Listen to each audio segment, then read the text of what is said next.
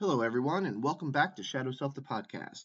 I'm your host, Tim Bearden, and last week we talked a little bit about the spiritual Enneagram and exactly what spirituality has to do with this personality theory and how it helps.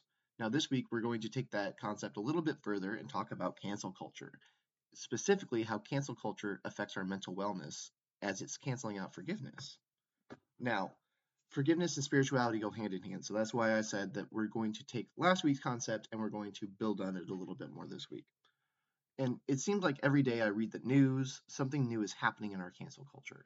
We said au revoir to Pepe Le Pew, Dr. Seuss's family removed insensitive material from circulation by retiring 6 of his books, Disney Plus has aged up a few of their more culturally insensitive cartoon movies, actors are getting reprimanded or fired for what they said on social media or other platforms, and any dissenting opinion for or against is met with either anger, aggression, ridicule, or judgment, followed by cutting off contact completely with that person.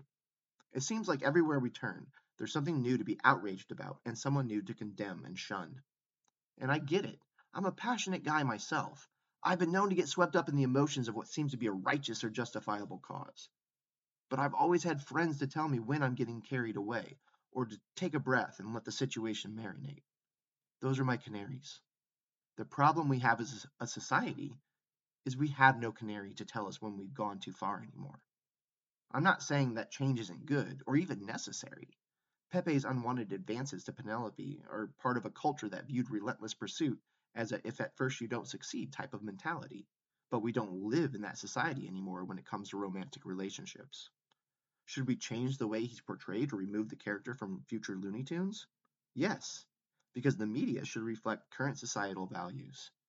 Is it worth the trouble of remaking those Disney films that were a little more on the culturally insensitive side? Absolutely. We have learned from our past and have changed our values and behaviors based on a wider knowledge base.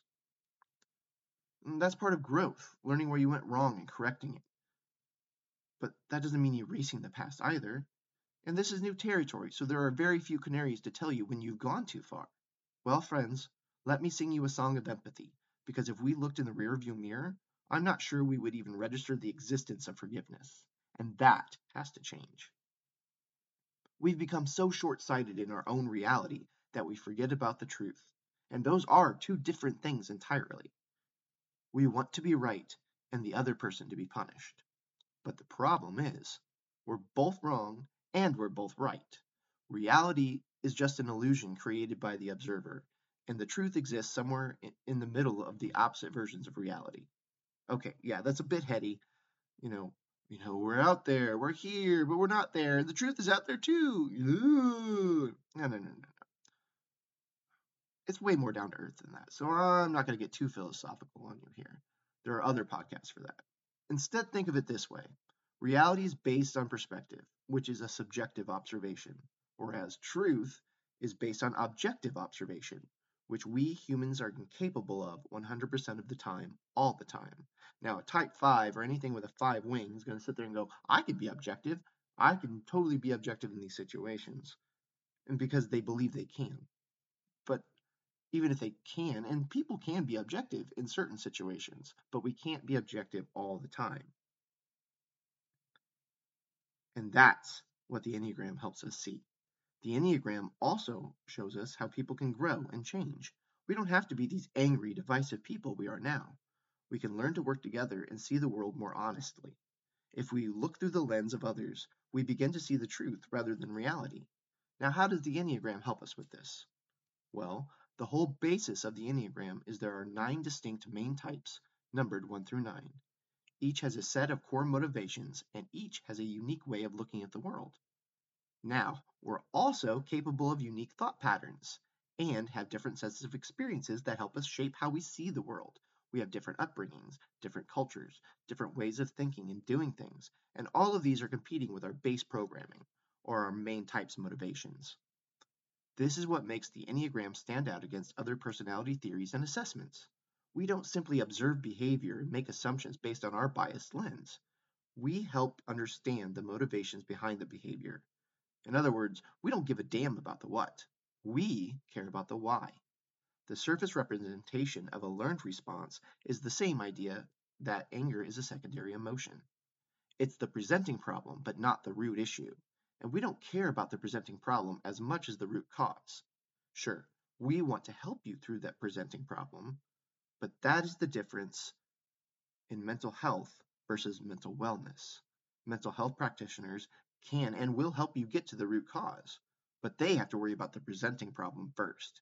Anything else would be irresponsible for them because, as I've mentioned before, most people don't worry about their mental health and wellness until it's already gotten unmanageable.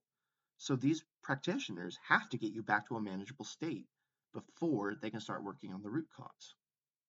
Now, as wellness coaches and specialists, we don't get those cases as often, so we are able to worry about the root cause and allow that to correct the presenting problem over time. And we do that using the Enneagram. It's showing itself to be the best personality model to date, and it requires an individual to fully see their actions and behaviors and learn traits through their motivations and the lens of their type. When someone starts thinking in that manner, it naturally progresses to thinking about others in the same way. We have to improve from the inside out. This allows us to see the world through other people's perspectives and creates empathy, because now it's obvious you and I, we aren't so different. So much like I did last week, I'm going to read you some song lyrics. And these spoke out to me while I was writing this podcast. It's from a song called Revolutionary by Josh Wilson. And, well, yes, it's a Christian song. I think the sentiment is something that will resonate with believers and non-believers alike.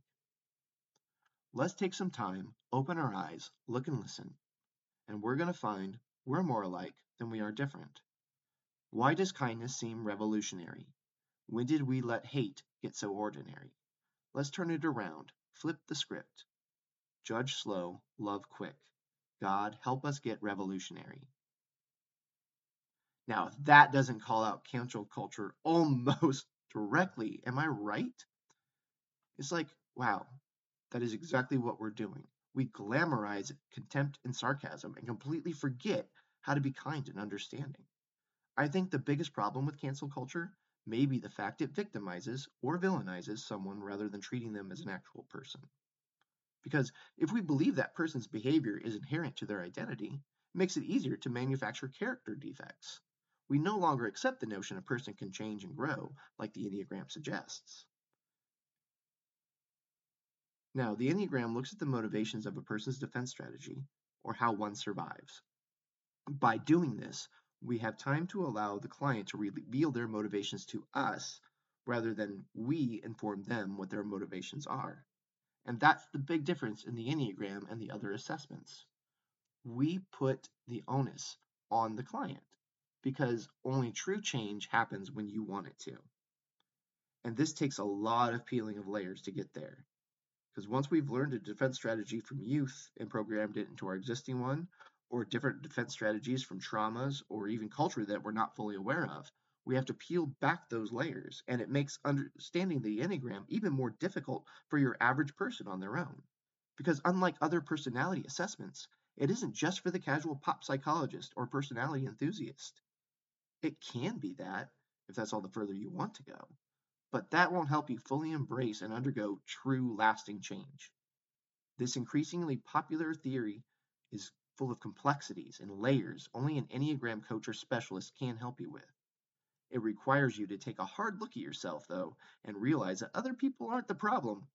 You are. We can look at ourselves in the mirror all we want, but when you are too close to the problem, biased, you need a fresh perspective. By only relying on ourselves, we can fall into this trap. Well, that's just who I am, when we act a certain way. And that's the lazy answer, because it shows you don't fully understand why, nor do you care to take the time to figure it out. You just accept it is what it is. Let's say you went to buy a car. Would you just take a look at the outside and the previous owner's word for it that it's in great condition and purchase the car? The model itself had some recalls the owner didn't tell you about or take care of. Now, one of those parts breaks, so you confront the owner.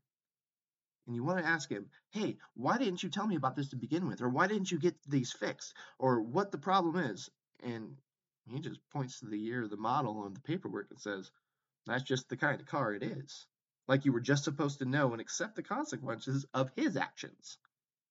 Now, I don't know about you, but I would be tempted to teach him a schoolyard lesson. And I would probably tell him with many choice words, just exactly where he could stick his is-what-it-is attitude, and I would see him in small claims court. I'm willing to wager you would have a similar reaction, yes? So if we aren't going to accept that from someone else, why on earth would we accept that answer from ourselves without anger and wanting to understand why? And in comes the Enneagram and mental wellness coaching, because it forces you to see other perspectives than your own, and that helps you realize your own unhealthy learned behaviors. Perhaps then it's really no surprise that people seem reluctant to accept the Enneagram.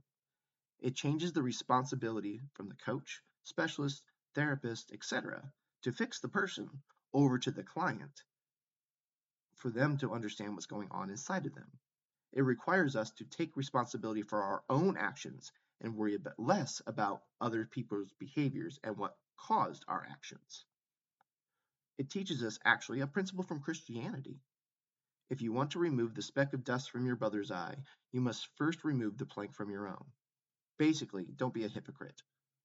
You do things that others would consider appalling and can pass that off as just the person you are, but you turn around and judge others and tell them they need to change their behavior. And what's funny about this is we most often dislike others, or the things we most dislike in others is often something we see inside of ourselves. And instead of dealing with what causes us to behave that way, we play a game of smoke and mirrors by pointing the finger in someone else's direction. We've all done it at one point or another. There's no shame in it. It's just something we do. We have to forgive ourselves, though, before we can forgive others. And to do that, we have to stop condemning everyone involved, and that includes ourselves. Now, that doesn't mean our actions or behaviors don't come without consequences. They do, and should. People get fired for saying things on their social media because they represent the company they work for. And we can outcry about this free speech all we want, but the company is a person, according to the government. It has its own right to free speech. Therefore, if you're not in line with the image of the company, you're no longer infringing on your free speech because you work for a private entity who has their own free speech. At this point, you disagree on values, and the company can sever the relationship because of it. To think of it another way, you wouldn't date or get involved with someone who clearly has different values than you, right? Someone that has different ways of raising their kids and managing money. And it doesn't make them a bad person inherently, but it does make them wrong for you. The same goes with a company and an employee. They could be fired for what they say if it is against the official message or image of the company. But what we shouldn't be doing is kicking those people while they're down once they've made that mistake. Take Gina Carano's firing, for example. Now, whether you think what she said was bad or not is irrelevant. The perception was it was anti-Semitic in nature because it compared first world political plight with that of persecution and genocide of 6 million people. And I'm not here to debate the merits of what she said either. You can take either side. I'm just using it as an example because she has every right to say it if she so chooses. But the consequences were made very clear in previous infractions where she spoke out in opposition to what her employer's message was, in this case Disney. And that often results in disciplinary action. It's the same as a teacher getting fired accidentally for posting something on Facebook that she hates, screaming kids while standing in a long line at a grocery store. While you're frustrated, and that's true probably at that moment, it's not going to sit well with the district. And that teacher is probably going to lose his or her job. It's the same concept. Everyone deserves grace and understanding on a public side, though, even if we don't want to give it to them, even if it makes us sick to our stomach to think of it. And for some of you, I'm sure it does. It's upside-down thinking and contrary to everything we learn as a society. But it's everything our literature and media has taught us over the years. The morals are in there if you're doing more than just passively watching or reading it. We have to treat each other better and be more understanding, or we'll end up destroying each other. It's happened countless times throughout history. Why not take this opportunity to learn from that mistake? That's what growth is all about, right? Learning from and changing past behavior. That's also why culturally insensitive material, while offensive, still provides educational value to future generations. By removing this culturally insensitive material that was once part of pop culture, denies us the ability to have hard conversations with our kids about our past.